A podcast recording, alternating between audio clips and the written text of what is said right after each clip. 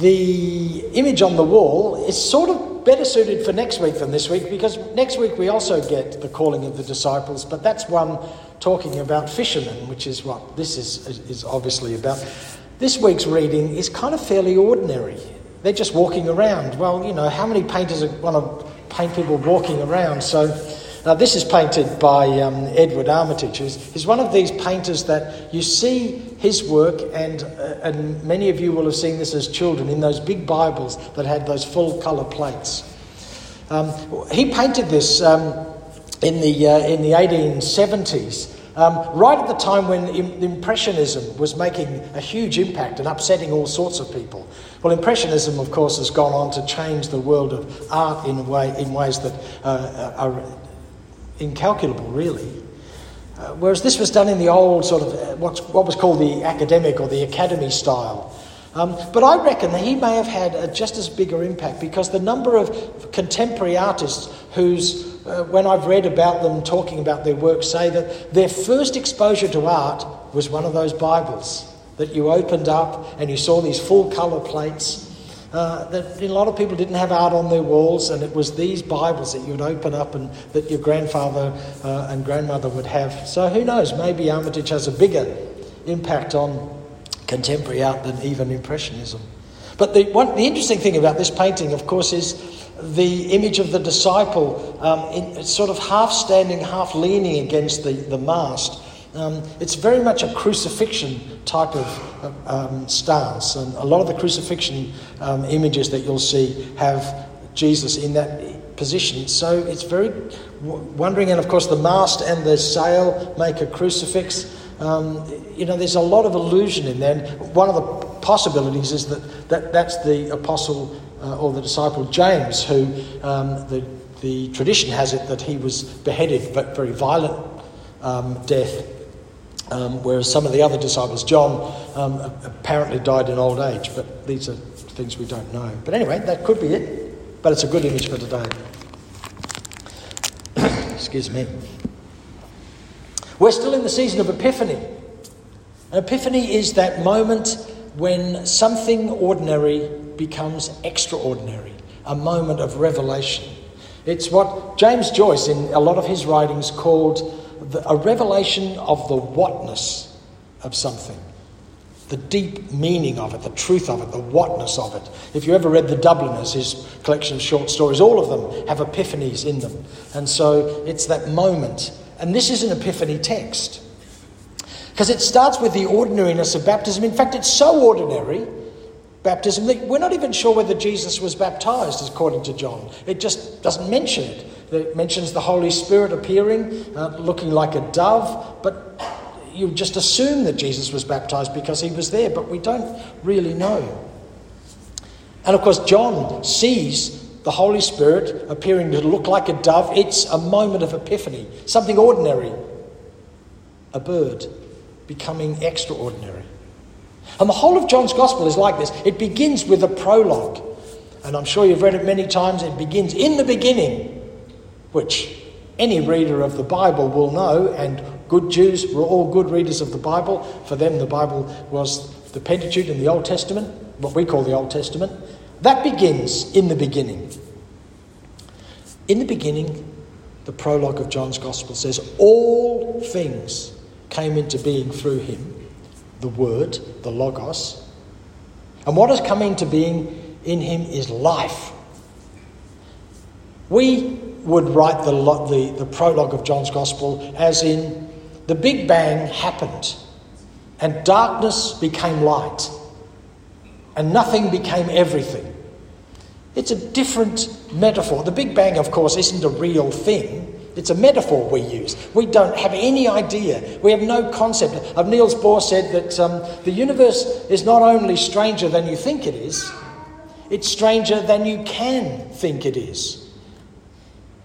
He was the great physicist of the, of the early, uh, late 19th century, early 20th century. So the Big Bang is also a metaphor. These are metaphors for the extraordinary coming into being of everything that is. If we think of John's Gospel as a film, it's a, as a film script, all good films, many good films, have a prologue, don't they? Uh, Citizen Kane, often voted as the greatest film ever, has this extraordinary prologue. Star Wars has a prologue. Um, have you ever seen the film Contact? It was made in 1997 by um, uh, Richard Zemeckis. Anyway, they're one of the great filmmakers. And if you ever see it, or you're going to go and have another look at it, um, the first uh, whole section is a prologue in, in what we, we see an image and hear the sounds that our radio and televisions have been sending out since the beginning of, of radio broadcasts.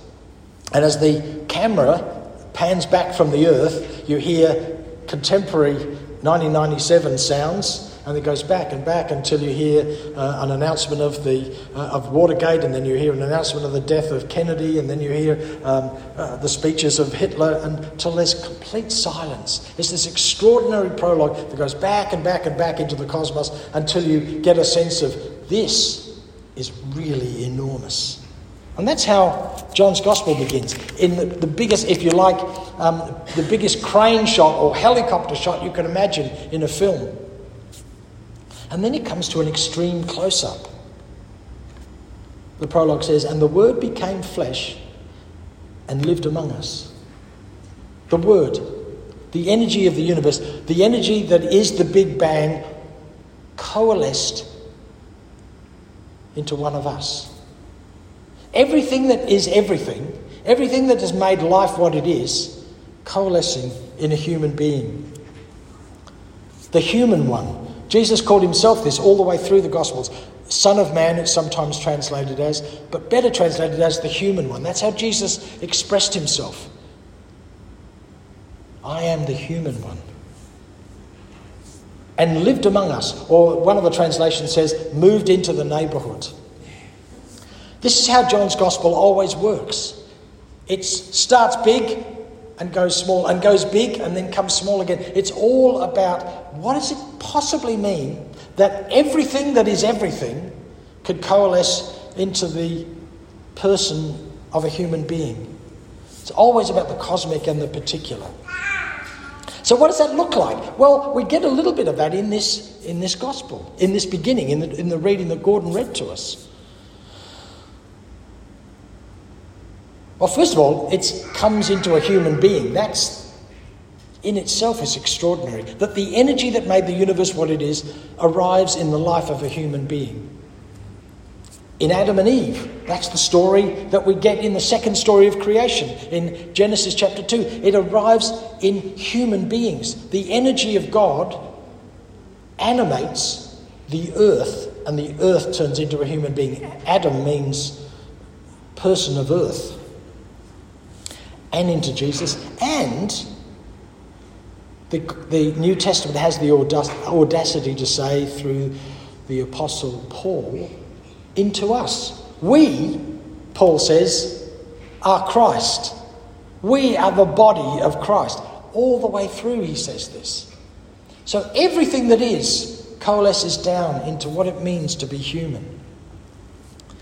And our text says this. It says, uh, John says, I saw the Spirit, the energy of the universe, the, everything that is of God, descending from heaven, which was the model of the world that the ancients understood. Gods were up there and we're down here. It descended from heaven like a dove and remained on him. It's an ongoing act- activity. The connection keeps going. The energy of the universe visits a human being and stays with that human being. It's the cosmic and the ordinary. How does the energy of the universe appear? Well, the metaphor is a bird. Where are birds? They're everywhere. They might have woken you up this morning. They're all, they're all over the world. Birds are everywhere. That's, why not choose the most ordinary of things? The most ubiquitous of creative energy that we see all around us. That's what's going on here. The cosmic is becoming the ordinary. That's what an epiphany is. Then John says, He on whom you see the Spirit descending and, and remain is the one who baptizes with the Holy Spirit.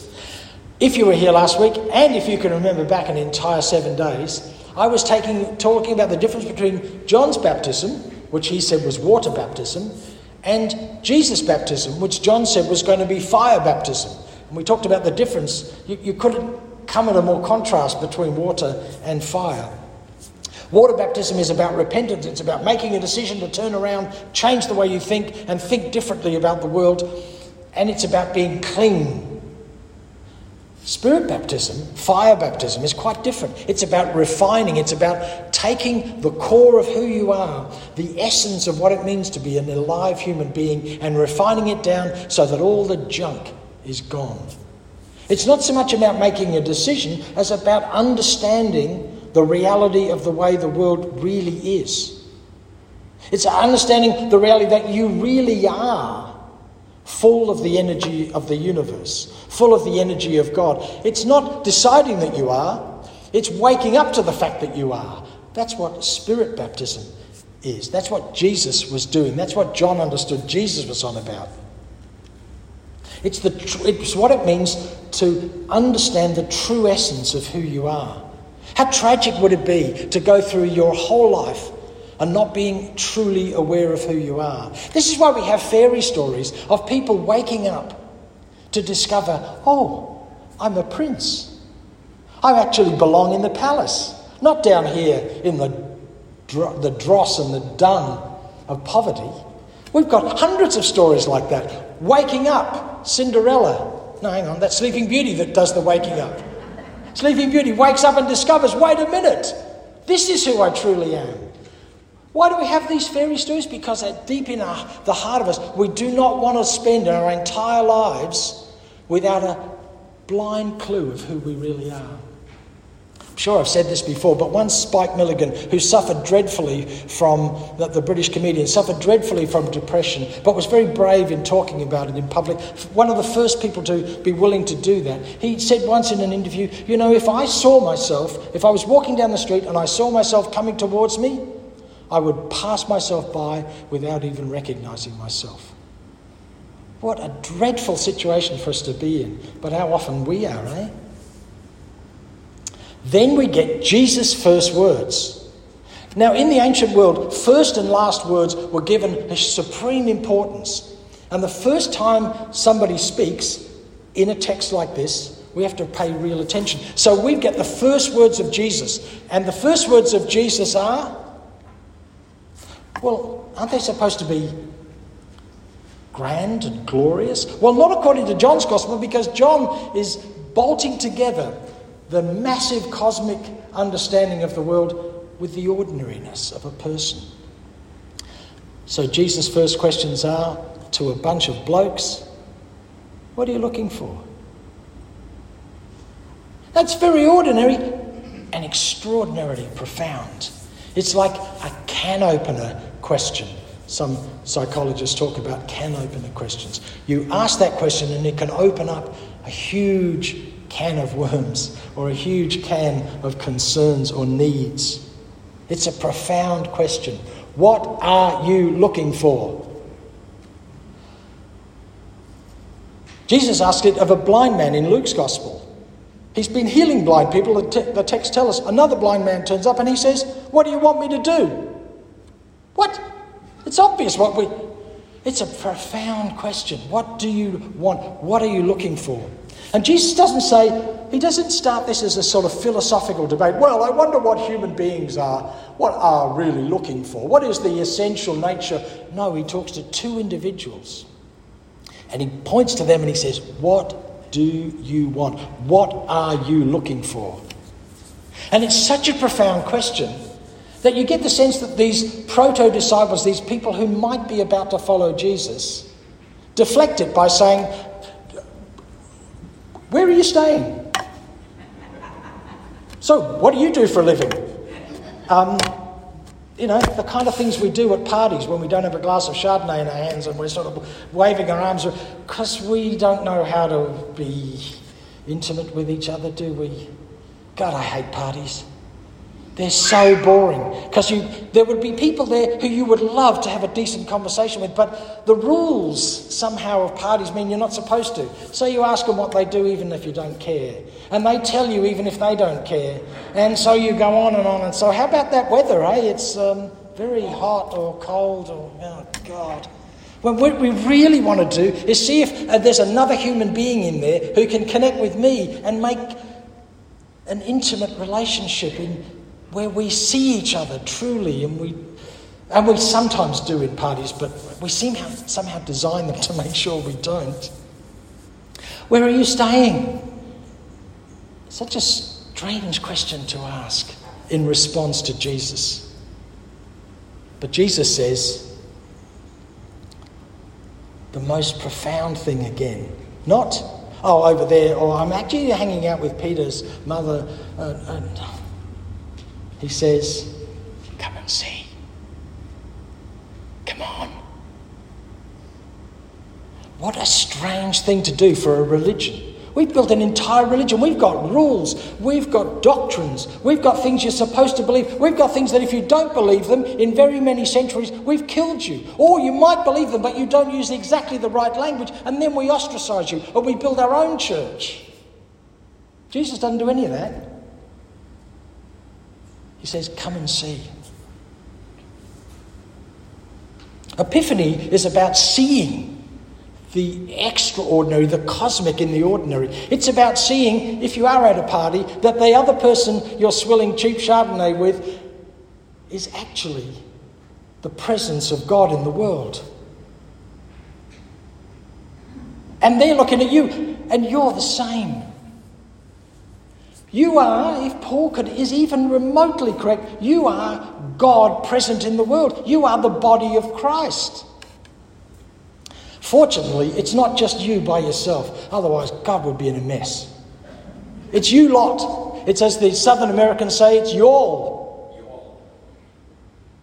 It's not you as an individual, it's you together with the rest of us. It's not me as an individual, because some days I get up and I can't hardly believe any of this stuff. Some days I know so much about how irresponsible and hopeless I am that I can barely get up and breathe. Other days, I can get it together. Hopefully, on the days when I'm in a hole, you're not.